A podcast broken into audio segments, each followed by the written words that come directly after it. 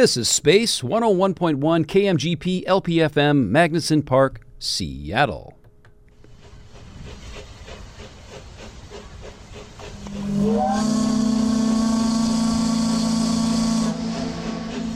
That sound can mean only one thing. That's right.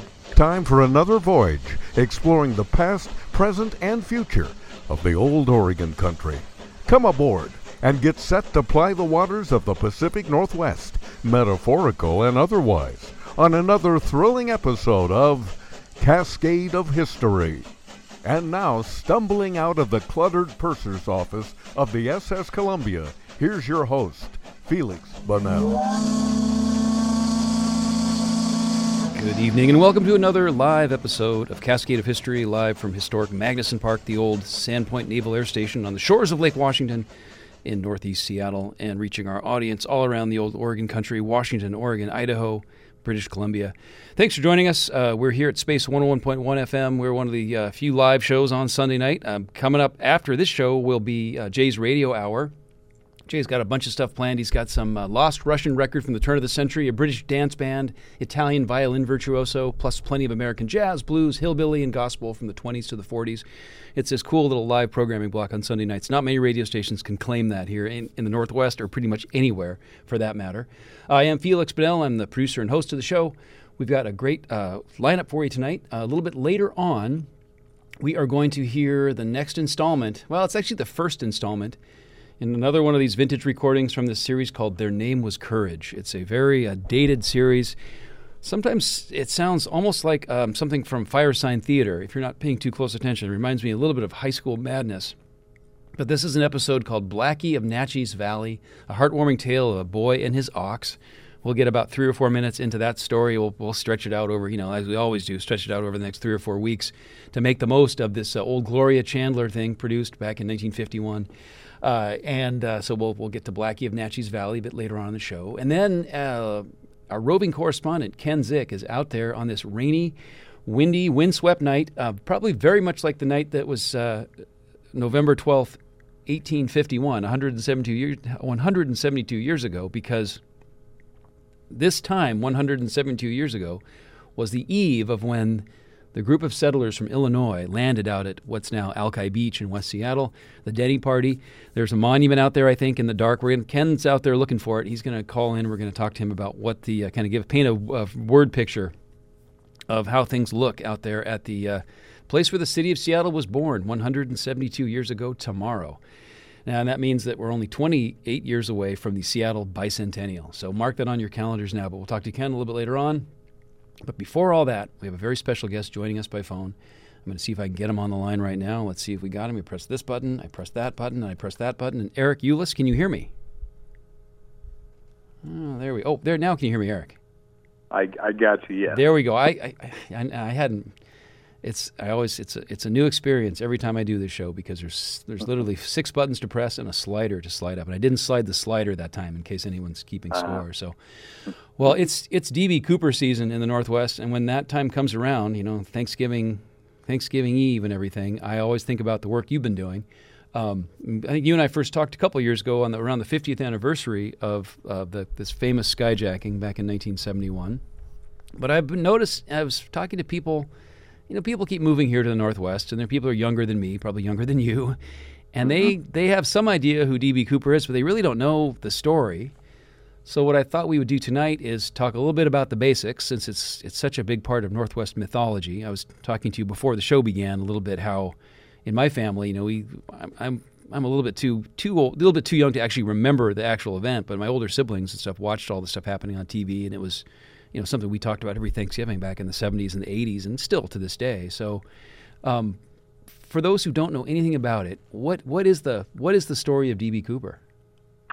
Okay, the uh, the summary version of it uh, is uh, goes as follows, and I like to start out by saying this is real. This really happened. uh, so it was uh, Thanksgiving Eve, November 24th, 1971 uh, a gentleman showed up at the Portland International Airport Northwest Orient Airlines ticket counter and purchased a one way ticket from Portland to Seattle. He gave the name Dan Cooper. Uh, this was 1971. He did not need to provide any uh, any identification, so he gave the name Dan Cooper. Uh, normally, this would be a 36 minute flight. However, this night was different. This day was different. Uh, within the hour, as the jet was taxiing toward the runway, uh, he turned around and handed one of the flight attendants a note which uh, said that he had a bomb and requested that she come and sit next to him on the jet. Of course, she complied. He opened his attache case and showed her what appeared to be a bomb. And at that point, issued several demands, asked her to write these down. And in effect, the demands amounted to he wants $200,000 in cash, he wants uh, four parachutes, which included two front parachutes and two back parachutes. And he wanted the jet to be refueled once the jet lands in Seattle. They want the fuel truck ready. And he wants all of this in place by 5 p.m. uh, and this and this was all happening just as the jet was literally rolling down the runway at PDX about three o'clock in the afternoon. Wow. Um, now, the, the jet obviously uh, flew up to Seattle. He would not let the jet land until everything was staged at SeaTac, and they were a little bit late.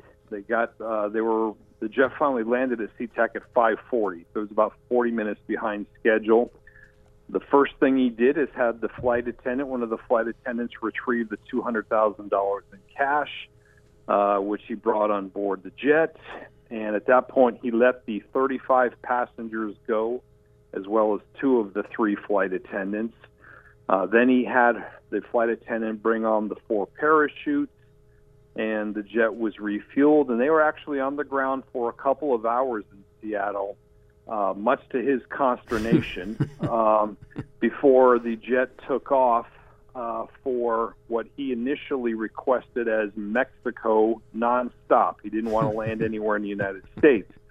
Uh, however, the pilot explained to him that they could not fly that distance nonstop, in part because Cooper had some additional, very specific demands that uh, involved uh, the jet not flying over 10,000 feet in in, uh, in altitude the jet. He wanted the jet to remain unpressurized.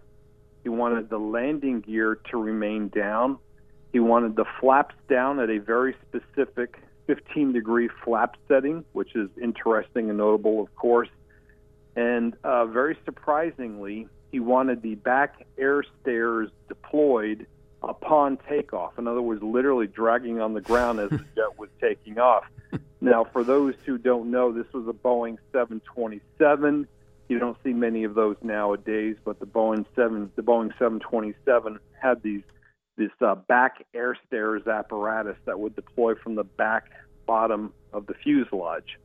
Um, so, of course, they couldn't make it to Mexico City flying dirty like that, a very drag heavy configuration. Ultimately, D.B. Cooper agreed to let them fly to Reno, Nevada ostensibly to refuel to continue to flight to Mexico. Uh, in about 36 minutes after taking off, as the jet was somewhere near Vancouver, Washington, approaching the Portland area, the pilots experienced what they call a pressure bump, uh, hmm. which uh, we later learned that, uh, occurred when D.B. Cooper walking down those back air stairs uh, when he jumped off of the back air stairs as the jet was traveling at about 200 miles an hour and 10,000 feet.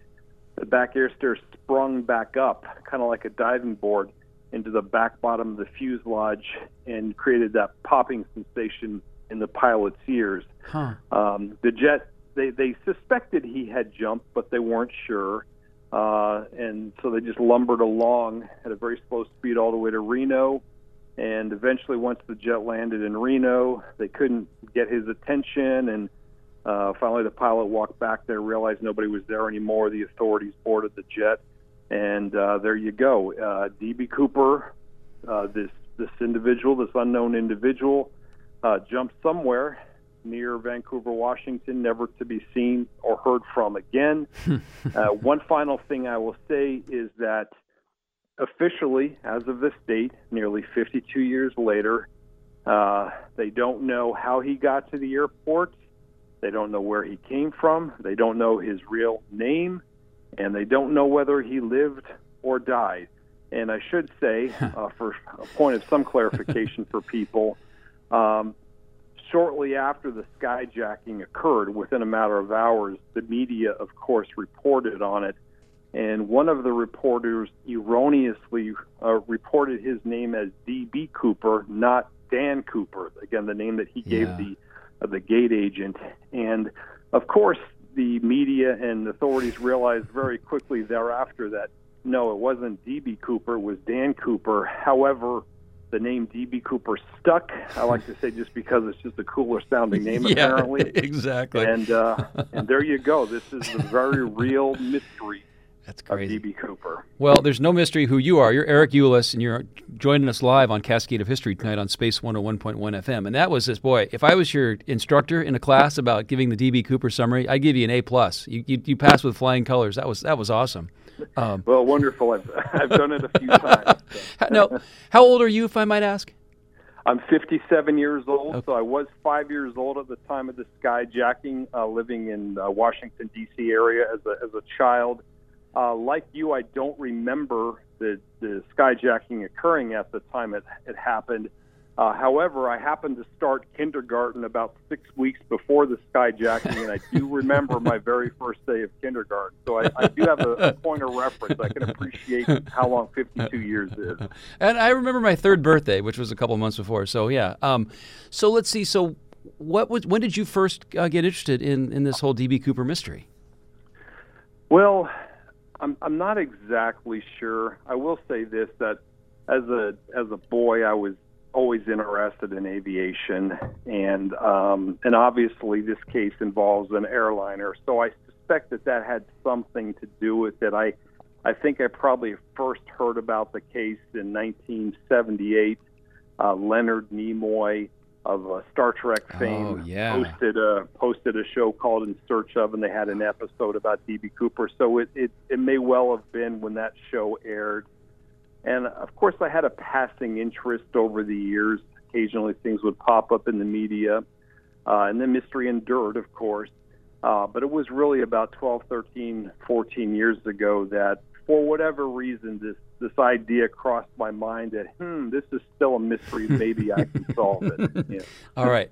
Before we get to that, I want to let's have a couple minute clip here. This is from the CBS television news uh, with Walter Cronkite the day after the hijacking. This is uh, from November 25th, 1971. Let's give a listen to this little vintage audio clip right here. When he got on a plane in Portland, Oregon last night, he was just another passenger who gave his name as D.A. Cooper. But today, after hijacking a Northwest Airlines jet, ransoming the passengers in Seattle, then making a getaway by parachute somewhere between there and Reno, Nevada, the description on one wire service, master criminal. Bill Kurtis reports. 36 passengers got off the jetliner in Seattle last night, left aboard four crew members and the hijacker, dressed in a business suit demanding $200,000 and carrying a plain briefcase which he told the crew held explosives. With the full ransom collected from Seattle banks and four parachutes aboard, the plane headed for Reno. It took three and a half hours, slow for a jet, but the hijacker had given detailed flight instructions. The rear stairwell was open all the way. It arrived at Reno in shreds. The crew, here being debriefed by the FBI, was told to fly low over Oregon's flatlands with the flaps down. The speed dropped to 200 miles per hour. Somewhere, the hijacker parachuted away with the money. The crew had little to say. Oh, uh, we gave the information to the authorities, and uh, we just don't want to discuss it any further. Have you been told by the FBI not to discuss? No, they handle their investigation, and uh, my company would rather have it released through them. Tina, were you with the with the rest of the crew during during the the flight after you left the ground the last time? Yes, I went up to the cockpit. None of you were within sight of the hijacker, right? Right. We already talked about it, and the captain, you know, still did. Uh, how did you surmise that he was not on the plane when he landed in Reno? Well, a search was made of the plane immediately uh, after landing. As we understood it, he could have gotten off as the plane taxied before it came up here. How did the crew No know way. he wasn't on when it touched No ground? way. The crew couldn't know that, but we had the airport Are covered. the authorities now searching for the man? Snow covers the mountains in Northern California and Nevada, a hostile terrain for any parachute drop, especially at night. Police believe he left the 727 in the flatlands of Oregon or Washington, but they are still looking in four states, even around the airport. Authorities began their search here, thinking the hijacker may have jumped off at the end of the runway as the plane touched down. But the problem is more complex. A daring parachute escape from a flying 727 somewhere between Reno and Seattle, Washington. Bill Kurtis, CBS News, Reno, Nevada. Bill Kurtis has such a great voice. He makes any story sound like it's some deep universal mystery that's never going to be solved. He's really the ideal person to have been reporting on it uh, in, in retrospect. You know, now that we have 52 years that have passed by. Isn't that cool? Yeah. So okay, and I always, you know, I, I've talked to FBI guys about this, and you know, a lot of people are like, well, you know, DB Cooper's a dirty, rotten criminal, and you know, I want to see him brought to justice and everything. And I, I just want to get that out of the way because he's so much a part of the mythology now, almost like not quite a cartoon character, but he's almost like this sort of. So much time has passed, and no one, no one was injured in, in this whole thing. I, I laugh about it and I get all excited about it. And I just I, I don't know if I need to apologize for that, but I want, to at least point that out. But so b- when, before we heard that clip from CBS, there you were talking about when you first got into trying to solve the mystery, and what was what was the first step you took to, to kind of further research what had already been done, or what, what, what the universe of information was that was out there? Uh, the, really, the first step for me was just uh, digging into the evidence as we knew it. Um, my background is uh, is a little unique. Uh, played professional blackjack as a card counter for many years. so if you're familiar with the movie 21, uh, you know, with the, the MIT guys going to Vegas, that that kind of thing. Got it. Okay. And while while that seems to be completely disjointed and have nothing to do with DB Cooper, it actually played a big part in just shaping who I am and the way I think about things and the way I approach things. In other words, very logical, very math-based, Okay. science-based, not prone given I'm not given to conspiracy very easily, that type of thing. So I figured, you know, let's just take a look at the evidence uh, as best as we understand and see what I could come up with rationally. And fortunately, uh, not too many years later after that, through uh, a Freedom of Information Act request, the FBI was actually required to start releasing original case files. Okay. Thus far, they've released about 35,000 pages, going all the way back to the night of the skyjacking. And there's still many more to be released. Now, of course, they're very heavily redacted, and some of these things are, are very worthless, but but there are a lot of diamonds in there as well. So the benefit of that is it really gave me the opportunity to see what the authorities were working with all along, and I also had the benefits of realizing the man was never caught, never found. I mean, you know, there were there's those there's new metrics, I guess, to apply as far as that goes. But I think that to answer your question directly, that's where it initially started for me was trying to dig into the facts and the evidence as far as we knew. All right, well, first of all, remind me to never play cards with you. That's good to know. Um, and uh, in case you're just joining us, we're talking to Eric Ulis, DB Cooper expert here on uh, Cascade of History on Space 101.1 FM. Um, so in those files and that stuff you're able to start digging through, wh- wh- I mean, what was the first? Do you remember the first piece of evidence that made you sort of say, "Wait a minute, this I've never heard this before," and this makes me kind of think that they missed something here, or there's some different angle that hadn't been explored? Well, it didn't take long for me to suspect that there was a problem with the with the flight path, and I, it's a little complicated, and I won't get in the weeds too much with it. But in effect, a couple of days after the skyjacking took place, the United States Air Force presented the FBI with what they believed was an accurate uh, uh, stenciling out on a map of the the path that the jet took, which of course is the first thing to do when you try trying to figure out where the guy may have landed. And uh, so apparently somebody had to crunch data and all these kind of things to come up with the flight path. Again, this is 1971. It's not 2023 where you can you know press replay and it you know a nice map a line is drawn on a map. It was not nearly as precise as it is today Yeah. and um, I, I suspected that something was just askew there, in part because in 1980, some eight years after the skyjacking, a portion of D.B. Cooper's ransom actually was found $6,000 worth in the form of three rotted bundles of $20 bills. Here's the problem, though. Where it was found was uh, buried in the sand uh, along the Columbia River, near the Columbia River in Vancouver, Washington, at a location called Tena Bar, Tena spelled T E N A. And it was about 15 to 20 miles from the FBI's drop zone as the crow flies, and there was no there was no river or or natural way for that money to have arrived and, and got buried on on Tena Bar. So it got me thinking. Well, nothing has ever been found along the flight path as the FBI understand it understands it to ever indicate that the man was ever there at any point. And to the contrary, the one solid piece of evidence that has been found was found nowhere where it should have been found. Yeah. So it got me thinking perhaps there was something slightly askew or something off with that. And it's been a matter of quite a bit of controversy uh, among people that have studied this case, but I still firmly believe that, uh, in, in effect, I think what happened is that, you know, we had three military chase jets following the airliner, and I think that when the United States Air Force was tasked with going crunching data and penciling out the flight path. I actually think that they erroneously worked with uh, radar data that was being provided by one of the military chase jets and not the airliner itself, Okay. uh, which was slightly off to the side by uh, you know a little bit. And I think that that explains kind of what happened there. But uh, yeah, that's probably the first thing that I really started to suspect is just wrong. Yeah, because I mean, the short version of that is like it essentially means that the if if the theory being that the money washed down a river and into the Columbia and then made it to Tena Bar, that they had it wrong. They the the actual flight path was one river valley farther east than they imagined because it meant that it would have deposited into a particular river that would have put it potentially put it there in Vancouver rather than in, if it had been where they thought it was, it would have been farther down down the Columbia River. That's kind of the rough version, or am I got that wrong?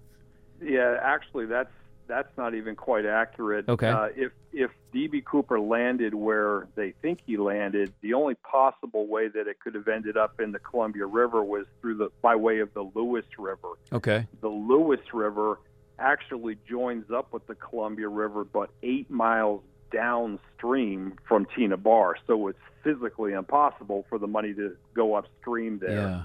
Uh, so that's that's the problem as far as that goes. And even if you account for, for example, landing in the Washougal area and ending up in the river basin there, and somehow drifting down the river for what would end up being 15 to 20 miles, uh, later scientific evidence has proved that that's also not very feasible. Um, specifically, there were some diatoms, these things called diatoms, that were discovered on some of the money recently. This was only within the last few years. Uh, so it does appear that the money was exposed to the Columbia River. However, it was in the spring time, not in the winter time when the when the uh, jump took place. So I think that that's actually indicative of when the money was retrieved, because I do believe DB Cooper survived and actually retrieved the money during the flood of 1972, which occurred in June of 72. Um, and at the same point, of course, there's no possible way the money would have, DB Cooper would have, for example, landed in the Columbia River or some such place, because if that had happened, there would be winter diatoms. There would be evidence Ah, of that on the okay. bills that just simply doesn't exist. That's that's the cold hard science. I mean, Okay. this is uh, there's just no way to overlook that.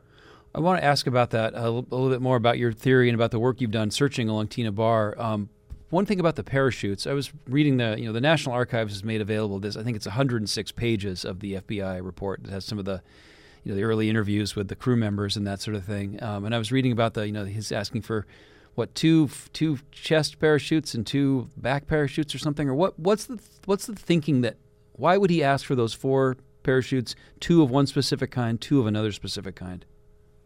Well, normally when a skydiver jumps, they have a, a main parachute, which is on their back, and then they have a reserve, which is attached, clipped to the main, but that resides on their front. Okay. Now, uh, so they're they pair together. This situation was unique because the parachutes, the two reserves and the two mains, came from two different sources. And as it worked out, the two main parachutes that were delivered were what, what are called emergency rigs. And emergency rigs are not designed to be coupled with a reserve parachute. Emergency rigs are rigs where if they don't work, you're just dead. That's all there is to it.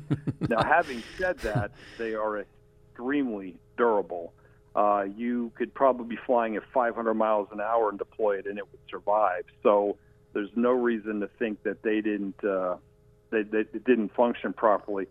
Now, as to why he ordered two sets of parachutes, the authorities speculated that perhaps he was going to have one of the crew members jump with him. Oh, jeez. Uh, and maybe his thinking, maybe DB Cooper's thinking was that'll assure that the parachutes are functional uh, if they think that I'm jumping with one of the crew members.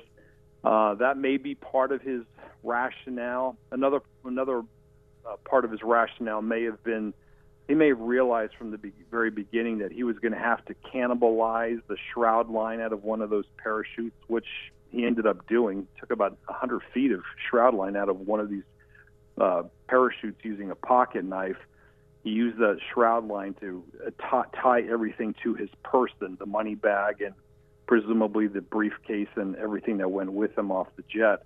Wow. So that's also possible that this was just sort of, uh, you know, he, he just wanted four parachutes to work with, uh, realizing one of them was going to be cannibal- cannibalized, and then he had somewhat of a selection as far as the, the others go. I'm not really sure. Yeah. And did he leave? But did he actually take two of the parachutes with him and leave behind two, or what did he leave behind? Yes, this and this is very interesting. Uh, as it as it worked out, uh, the the two reserve parachutes came from the old Issaquah Skyport, which uh, used to be in Issaquah, where there's now a Lowe's. Yeah, yeah. Uh, Issaquah's changed a lot in the last 52 years. That's right. Uh, that's where it was. It was a grass runway. Uh, but that's where it came, the two reserves came from. And the gentleman, a guy named Lynn Emmerich, who picked out the two reserve parachutes pretty hastily and handed them over to a Washington State patrol officer to drive down to uh, uh, to to SeaTac, uh, accidentally picked up a reserve that was a dummy reserve. It wasn't functional. It was used for training purposes on the ground, and then the other one was perfectly functional. Uh, and then the two back emergency parachutes came from another gentleman in Kent. Uh, so when DB Cooper jumped, he of course used one of the back parachutes, which was perfectly functional, and and then he also left with the dummy reserve, the one reserve that was didn't work. He, Huh. he actually left with that. Uh, there's been a lot of theories and speculation around that. I believe that the reason he took that is I believe he actually used that dummy reserve, which was quite soft to the touch because quite a bit of the interior of it had been removed because again it was a training parachute. Uh, I believe that he used that parachute to actually house some of the cash. Uh, I think he essentially divided the cash up between the money bag and that dummy reserve parachute, and I think that that explains why he took the dummy reserve parachute because not only could he, there was no way to attach it. There's no ability to attach it to the um, emergency rig that he had on his back. Uh, so obviously, there's no value in it from that perspective. But it's just an odd thing to take. So that Yeah. that makes sense to me. So yes, he did leave two of the parachutes, one main and one reserve, on the jet, and those were recovered in Portland, or Yeah, I- rather in Reno. In Reno. I got to see those in person at the uh, Washington State History Museum a couple of years ago. I think they're in their permanent collection now. It's pretty cool. At least, Yeah. or at least one of maybe the main ones. The one I got to see, the big, the big green military style one. I think that was what I was looking at. Yeah. That's correct. Yes. Um, okay, so your theory is that he survived the jump, and then when you went back to search at Tena Bar, was that just a couple of years ago the first time you did that, or when did you first start searching Tena Bar, and what were you looking for? Um, well, I'll say that um, Tena Bar, for those who are not familiar with it, that area is in effect on an island. It's surrounded by Columbia River on one side, Lake River on the other side, it's Vancouver Lake on the other side. So it, it, it is, in, in actuality, it's a peninsula, but in effect, it's an island. So uh, it's the reason why that's important is because there's simply no way to walk to Tena Bar without walking through downtown Vancouver. And it's just illogical to think that D.B. Cooper would have walked through downtown Vancouver, eight miles up the Tena Bar, buried the cash, turned back around, and walked back to to Vancouver. So I have long uh, speculated that he probably landed quite near where the money was actually found, probably within a mile or mile and a half. So Okay. what I've been trying to find is anything related to his jump, specifically the parachute. That parachute he jumped with was pretty heavy, pretty bulky, not easy to walk with once he's landed on the ground. And of course, he didn't own the parachute, so there's really no reason to keep it. So I, I think it's reasonable to deduce that he would have immediately stashed that parachute somewhere in some blackberry bushes or something of that nature in the area. And that's what my uh, recent searching in particular has centered, centered on one particular heavily wooded trench that's about three quarters of a mile long that's within a mile of Tena Bar uh, where the money was found and is just covered with um, blackberry bushes and the like. Yeah, I mean that's 52 years. That's a long time in terms of vegetation. And imagine has the river course changed enough where the sediment patterns have changed and the rivers? You said there was a flood in 72.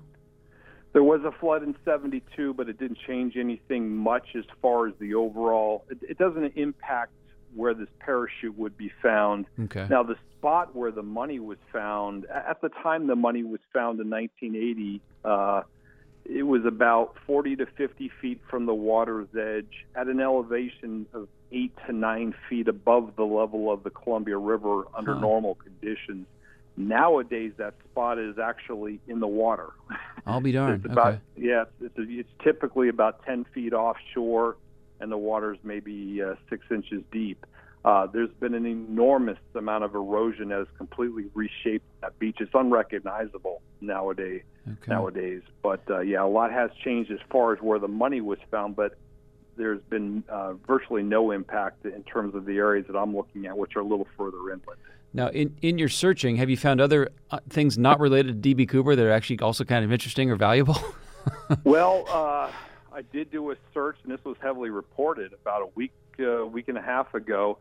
We were started a search, uh, myself and a small crew, of this trench that that I actually consider sort of target zero. This is a spot that you know I think is a, a very interesting place in my mind.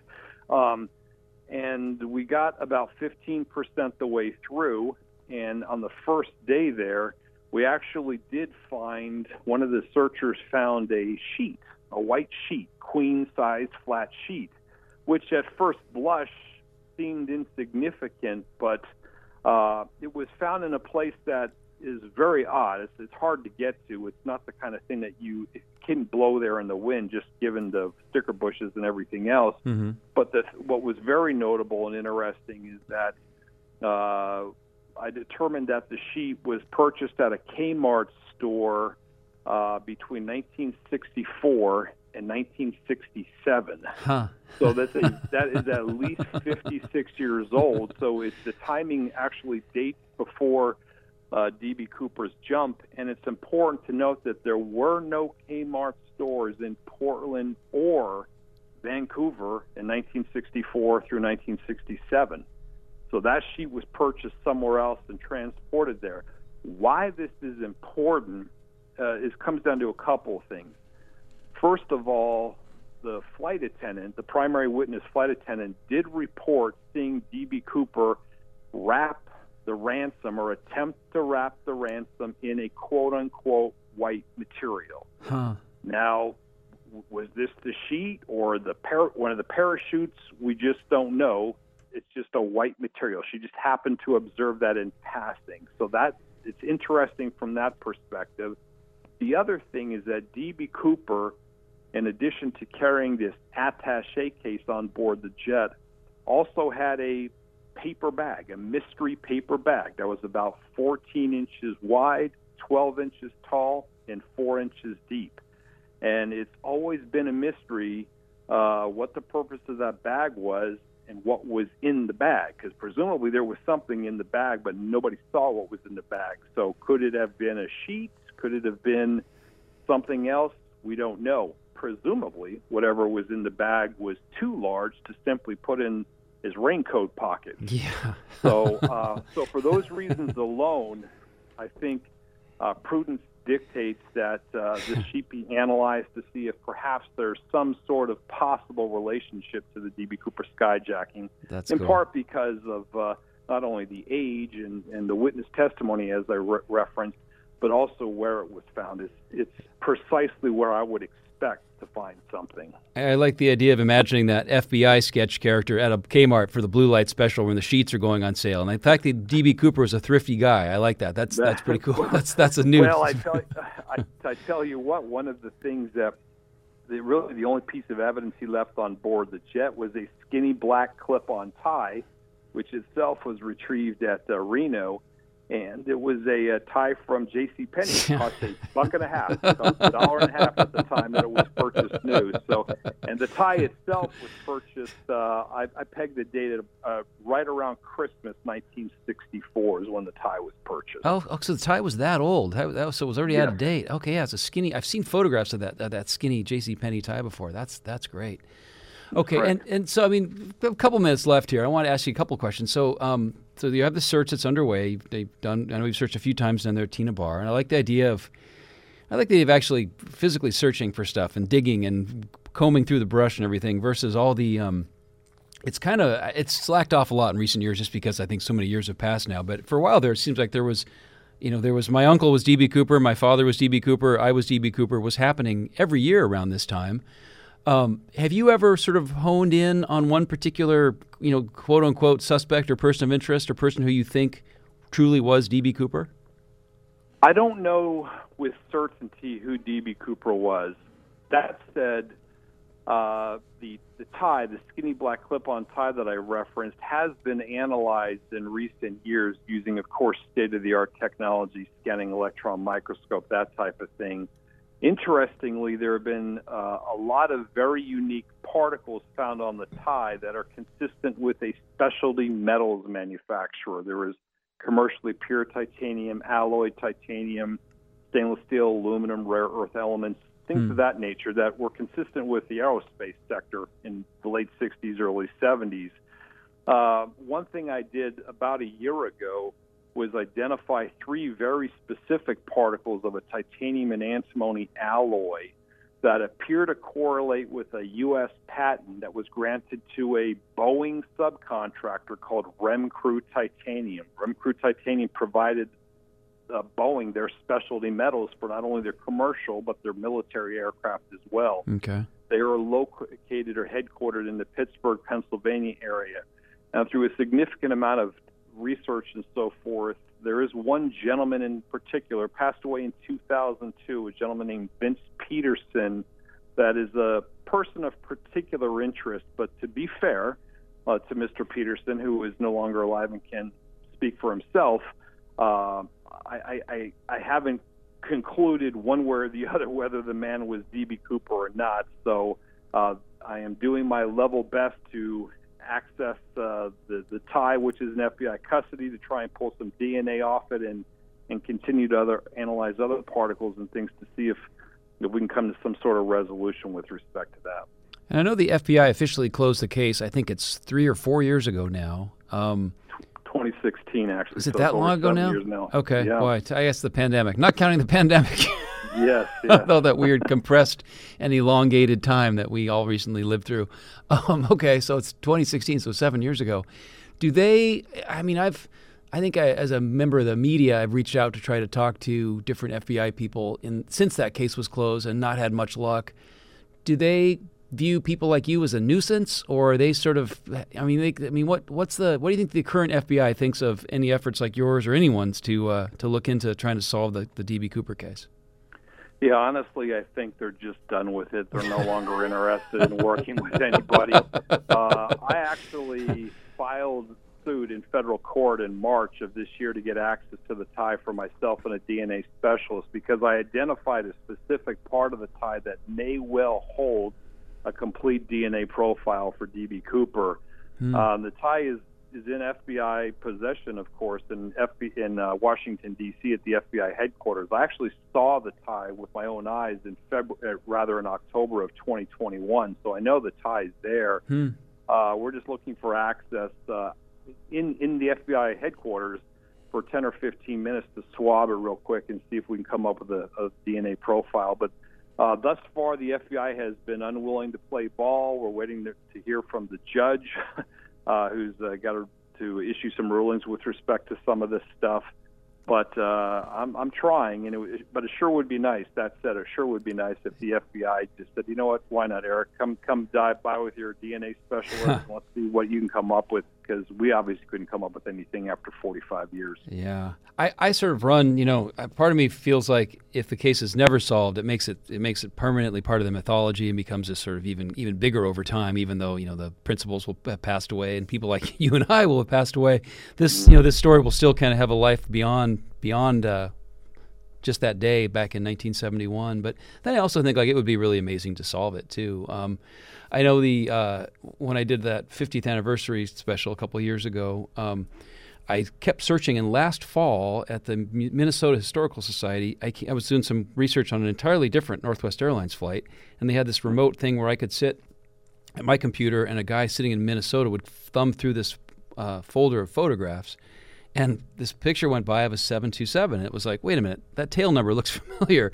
And I mm-hmm. t- quickly looked it up, and yeah, sure enough, it was pictures. There was three or four nice pictures from Bismarck, North Dakota, probably taken a year or two at least before the plane became infamous as part of the hijacking of this just like beauty shots of this 74 uh, this 727 um, that you know not like an earth-shattering revelation but it was pretty cool to stumble across those pictures and we, we published them last year on the KIRO News Radio website but I, I just like that stuff still gets teased out I love the work that you're doing. I'm, i really appreciate you coming and joining us on the show tonight to kind of give us an incredible kind of précis uh, abstract of the story there at the start, and then to learn about the work you've been doing lately. It's I think it's great. I hope you keep doing it.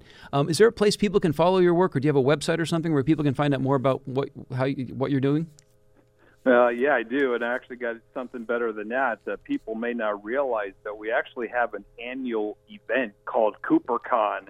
Uh, this is the fifth year of it. Oh, right on. And uh, it actually takes place in Seattle at the Museum of Flight this year uh, next Friday. Oh, Friday, that's terrific. And Sunday. Oh, that's yeah, great. So, yeah, so if you, if a person just Googles CooperCon or or go to CooperConEvents.com, uh, that's it's a really cool event. We actually have firsthand witnesses. A guy named Bill Mitchell, who was a passenger who sat right next to D.B. Cooper. He'll be on stage. Uh, FBI former FBI agent, Special Agent Larry Carr, who headed up the NORJAK investigation. Great. Uh, one of one of the copycat skyjackers who tried the same thing a few months later. He'll be there. He got caught, obviously, went to prison for many years. But uh, it's really a fascinating thing. And some of these artifacts, like including some of the money as well as the sheet that I found, will, will actually be on hand as well nice. to observe. But yeah, CooperCon is coming up next week. Uh, Friday, that's Saturday, and Sunday. great. So anybody who's really interested in it, you know, feel free to feel free to check it out. Just Google CooperCon Oh, and you pull it up. Right on. So- We'll we'll put links on the Cascade of History Facebook page too. Will there be any blackjack games going on in the lobby anywhere? Or? no, no, no. Those are those are days gone by. So. All right. Eric Yeah. Ulis, hey, thanks for joining us on Cascade of History, and, and let's have you back again. I'd love to hear. Keep us updated if anything cool turns out, and uh, people can meet you this coming weekend at CooperCon at the Museum of Flight. That's correct. Feliks, I appreciate it very much. Thank you. Thank you. Have a good night. Bye bye. All right. Well, let's uh, let's go right to this Tom Bresh song, "DB Cooper, Where Are You?" As we get ready for our next guest, we're going to try and track down Ken Zick out there, our roving correspondent, uh, trying to track down Seattle history from 172 years ago. Here on Space 101.1 FM with Cascade of History.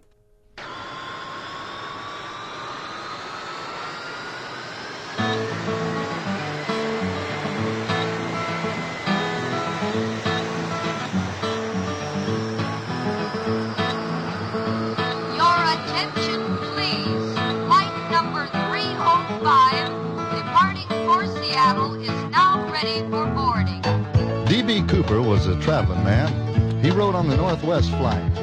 He asked for some money and $20 notes, and he just dropped clean out of sight. D.B. Cooper was a weary man. He was tired of the rut, you see. When a way came along to change it all, he jumped at the opportunity. D.B. Cooper, won't you please come back? Looking for you high and low. Cause leaving ain't polite in the middle of the night. D.B. Cooper, where did you go?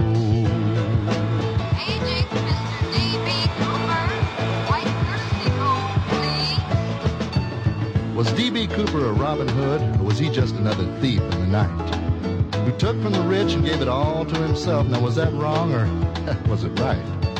D.B. Cooper never hurt no one, but he sure did blow some minds. And as the weeks and the days went rolling on by, he got harder and harder to find. D.B. Cooper, where are you now? We're looking for you high and low. With your pleasant smile and your dropout style, D.B. Cooper, where did you go?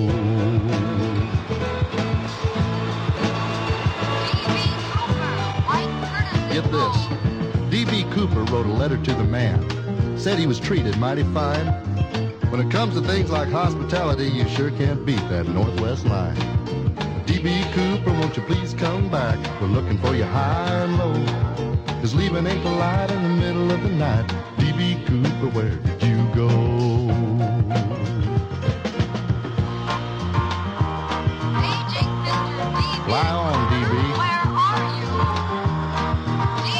Sure wish I there. hey, drop me a line if the sun's okay, would you?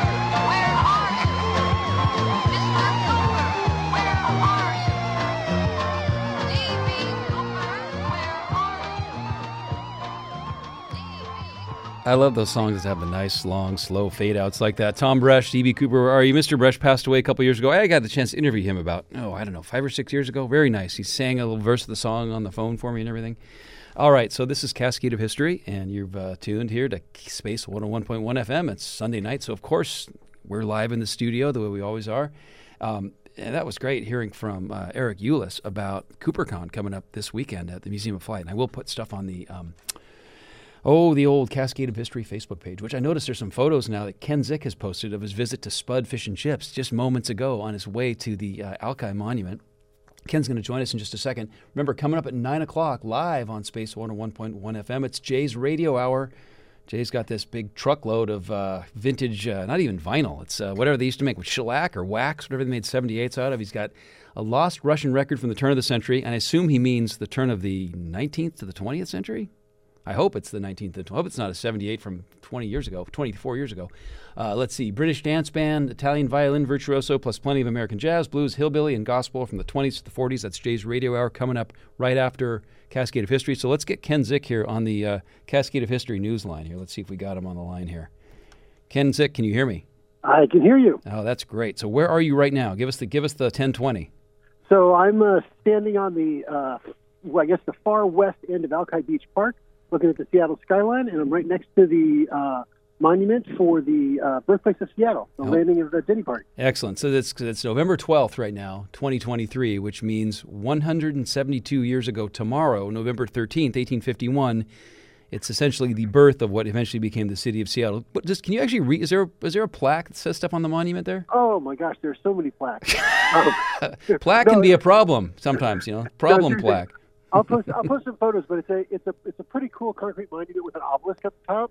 Okay. And uh, and so the obelisk at the top says at this place uh, on November uh, on 13th November 1851, there landed from the schooner Exact Captain Folger and the little colony which developed into the city of Seattle. That's very cool. Yeah, that's a that's a great spot. Yeah, yeah, it's it's cool, and then and then it's it's actually neat. They have an original plaque from when um, the monument was put in in 26, when everyone marched over from Seattle, and it says from Plymouth Rock to Alki Point, honoring pioneers the American shores of the Atlantic and Pacific Oceans. Uh, the above, sorry, I don't have a flashlight with me. the above uh, stone is brought from Plymouth Rock by the uh, first transcontinental motorized caravan managed by James H. Brown and endorsed by the American Automobile Association. This tablet is furnished by the Automobile Club of Washington. And the unveiling ceremonies on September 1926 were participated in by officers and citizens of the city of Seattle, the county of King, and the state of Washington. Very nice. And that so wait, so they dedicated that on November 13th, 1926? Uh, this is November 4th, 1926, so they did just a little bit ahead of that. Wait a minute. So why weren't you on the show last week talking about that plaque? well, because we had McPherson. we able to talk about McPherson because we're so we got to catch up. So now, it, when I when I came into the studio, it was rainy and windy outside. Is it still rainy and windy right now, or is it just is it is the rain back slacked off a bit? Oh, it is rainy and windy. Very, okay, very, very much like the conditions when the party landed. See, that's the very famous thing because there's that. There used to be that um, diorama at Mohai Museum of History and Industry. I think I don't think it's on display currently. I could be wrong, but it was uh, built in the made in the 1950s, recreating that moment when all the settlers have come ashore. You know, and David Denny had been there for about six weeks since September 25th of 1851. He was supposed to build a cabin. He'd built the walls, but not the roof. And you know it's raining, and the women all start crying because they realize they've given up their you know their homes in Illinois for this, you know, rolling the dice to try to like make a new life and create a new city on the West Coast and everything. And it's you know it, it looks pretty bleak. And I love when the weather in mid-November is just like it was in 1851, and that the um, I don't know whether that is whether that's uh, is it chutzpah? Is it um, is it uh, what's the word I'm looking for? Confidence? Is it hubris? What is it that lets them think that this is a place that's going to be a good place to live on that November day when the weather is so cruddy like that? Uh, well, it so- sounds like they didn't think it was when they landed. If they were crying. Well, the women were crying. That's all. That's the that's the cliche. Who knows what really happened? I mean, all this stuff. You know, the, the, these, you know, the, these stories about early Seattle history, any early American city's history, it all glosses over. You know, the blood and the guts and the you know the, the stuff about displacing the indigenous people and everything. That that story's still not really properly fleshed out and told enough. But um, that it's it's the, the even those. It seems to me we're kind of in this. We're kind of between between history right now because up until maybe I don't know 10 or 15 20 years ago that founders day would get celebrated there'd be something at Mohai there'd be something something some kind of something would happen on a civic level to note the fact that November 13th was here again I don't think anybody does that anymore I know they do you know, the Mohai has exhibits about the Denny party arriving, and it's the story's always more complex than just a bunch of white people coming from Illinois. But it sort of feels like I don't know. I have this personal fantasy that there'd be this more um, robust commemoration of that day, um, telling all the stories, not just the not just the Denny party, but the true stories of the indigenous people who were here and what what really happened, and you know the treaties that came along, and not to make people feel bad, but just to really have that kind of transparency and truth and reconciliation that I think makes everybody smarter and everybody better informed about what happened and you know what history really is, not just these sort of kind of oversimplified pageants of, uh, of, of great white men doing great things. That makes me sound like a real downer, and I apologize for that. Well, I was going to say, so it's nice that you served that up for me because on uh, two of the other sides of the monument base, um, in uh, 2001, it looks like for the I'm going to butcher this. Ses- Sesquicentennial. I was deeply Yeah. involved in that when I worked at Mohai. Yeah, for sure. Yeah, yeah. So there's a there's a plaque on one side with uh, name of Coleman who undertook the um, carriage and uh, boat journey out here to Seattle, and then the other side they've got a plaque uh, commemorating uh, Chief Seals Okay. from from the Duwamish and other Native peoples uh, who helped the Alki landing party survive the early years here, and they shared their space, their food, and their knowledge. And it's it is kind of a mystery that they first would pick Alki, or they pronounced it Alki in those days. And Alki is means is the you know it's the Chinook jargon word that means by and by or eventually, because the settlers called their settlement New York, and then some wise guy said, yeah, New York eventually, you know, and someday kind of thing. So that's Right. where that whole Alki and they, they, they there's debates about whether to pronounce it Alki or Alki because Alki is also a you know a nickname for an alcoholic. Anyway, Alki Yeah. is the, the pronunciation nowadays. But the fact it took them until February of 1852 to figure out that a better location was to the northeast there on the shores of Elliott Bay with deep water Harbor and everything. The fact it took them that long to figure it out, I always wonder, like, why did it take so long to figure out that Alki was better to be a beach and like a you know a, a neighborhood of, of an eventual city than the Yeah. actual downtown place with the big port and all the piers and everything you need to make a city grow like that. So I, I don't know the answer to that. Maybe maybe they were just tired of sailing, so they found the first spot to land. That's right. You know, and the and the exact because yeah, you right. You mentioned in the plaque. They mentioned the schooner exact. That's why they, there's Yeah. nobody nobody's ever been able to identify what the exact really looked like. There's no sketches or photographs or anything of it. There's different um, there's different interpretations like that that diorama I was talking about that Mohai I think has in storage, probably next to Bobo the gorilla, um, in the place where they store things that they don't know what to do with. Um, there's a painting of the exact. There's a mural that was a, a guy named Thomas Wells, a really famous maritime artist, did the did the uh, backdrop of the mural, but it's all totally based on just speculation, I guess. And you know, it's because most of the other famous vessels in Pacific Northwest history either existed long enough to be photographed or properly documented. But I, I don't even know what ultimately happened to the exact. But certainly was a big deal for the Denny party to come up from Portland Yep. around and then up. What they say, up the sound or down the sound. Up the sound to to what became Seattle. From you know when he went south through Puget Sound, it was called going up the sound. How was you stopped by Spud earlier, right? You went to the historic fish and chip spot out there. How was that? I did. Oh, it was great. Uh, fish is fantastic as ever, and the inside, like the inside's like well kept up, but looks like it hasn't changed since about 1992. And you So, posted some pictures. They have some murals up on the wall there, don't they? Yeah, they've got they've got a great collection both um, uh, you know, the entrance hallway and then if you go up the stairs um, of just different notable historical things of West Seattle. So like the um, swimming pool, what the Natatorium. Oh, at uh, Lincoln Lincoln Park. Yeah. Yeah, yeah, yeah, yeah. So, so a whole bunch, a whole bunch of stuff around around West Seattle, um, the ferry landing, all the, uh, you know, histo- historic uh, items of note uh, from the from the region, and some great like vintage pictures and stuff. It's like a little museum there. What do they get for a family-sized tartar these days? Do you recall? Oh shoot, I know. I, I got one included with my fish and chip basket, so I didn't I didn't look myself. Okay. But it was, okay. but it was huge. I can I can confirm it was huge though. Okay, good. seven times started. I think that's the that's I think it I think the official name is the family-sized tartar. Still the best named condiment of any restaurant anywhere in the Pacific Northwest. Uh, now, how many other hundreds of people are out there tonight commemorating the uh, the 172nd anniversary, the eve of the 172nd anniversary? Well, so so I def- definitely have a I definitely have a uh, pretty steady parade of cars uh, Okay. driving by to pay their respects, but not a lot of people stop. Yeah. I'm, I'm not sure. It, it's pro- probably weather-wise. It, it kind of feels like it's the weather to sit inside with a cup of hot cocoa or something, look out the window. Yeah, and I haven't I haven't done any googling around looking at calendars. I doubt there's any official commemorations of anything happening tomorrow, which is kind of a bummer. But you know, Yeah. I, I think it'll come back. I think some more balanced celebration, or see, you can't even use the word celebration because it's sort of the arrival of you know the Denny party isn't necessarily good news for the people Yep. already living. Anyway, it's very complex, but. Um, I really appreciate you going out there on the in the weather to Alki, Alki, out there to the uh, on the eve of the arrival of the Denny party. So no reenactment, we think, for 2023, probably. Yeah, I- yeah. I don't think I don't think there is. I'm sorry to say. We get. We know what. Let's do it next year. Okay, that'll be the 173rd. Well, the, I mean, the really big deal, I think I joked about it last week and earlier on the show, the bicentennial is only 28 years from now. I mean, that's. I, I plan to be alive for that. I mean, who knows? You know, you never know what will happen, but I would like to be alive to see the bicentennial of the city of Seattle. That would be pretty amazing. That that'd give it. That'd give us some time to recruit some other folks to join us. Yeah, we'll, we'll, we'll, get a we'll we'll put a set up a Facebook event.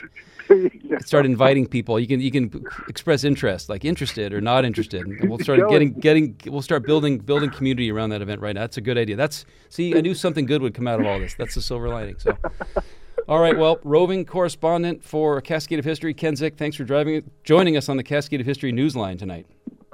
Pleasure. Anytime. All right. We'll talk to you. Have a good night, Ken. Bye bye. Take care. Uh, of course, Ken Zick, our roving correspondent out there at Alki Beach. Uh, that's a great place to go uh, any time of year. And uh, just got a couple minutes here to go uh, on the old. Uh, did I? You know what? I didn't get a chance to play the big episode of the show, did I? Whoops! I unplugged. No, I pulled out the. We're, we're switching over our gear here to play the uh, theme music here, outro in just a moment. Um, this has been Cascade of History. We want to thank our guests tonight. Of course, Eric Ulis, DB Cooper expert, and uh, do go to CooperCon and we'll put stuff on the Facebook page. That sounds like that's kind of tempting. I'm kind of tempted to make a trip down to CooperCon next uh, next Friday night, but we'll see about that. And then uh, Ken Zick, our roving correspondent, and uh, unfortunately, we didn't get a chance to play our first installment of um, the uh, what was that thing called Blackie of Natchez Valley, the heartwarming tale of a boy and his ox. That was sort of like a long, hour-long tease for that. We'll have to get to that next week. Although I'm going to be off for the holiday next week, I think. So sometime in December, I'll be back and we'll talk. Maybe we'll play a couple episodes of Blackie of Natchez Valley. I don't want to keep people waiting much longer. So Jay's Radio Hour is coming up. This is Cascade of History on Space 101.1 um, FM. Go to our Facebook page, Cascade of History. Like that. You'll get updates about stuff we're doing. We post information about other interesting history stuff going on all around the old Oregon country Washington, Oregon, Idaho, British Columbia. Uh, we've got a big holiday show in the works, all sorts of stuff coming up before the end of the year here on Space 101.1 FM. Stay tuned for Jay's Radio Hour, or uh, just uh, the, if you're listening on the podcast, uh, do whatever you're going to do after you're done listening to the podcast.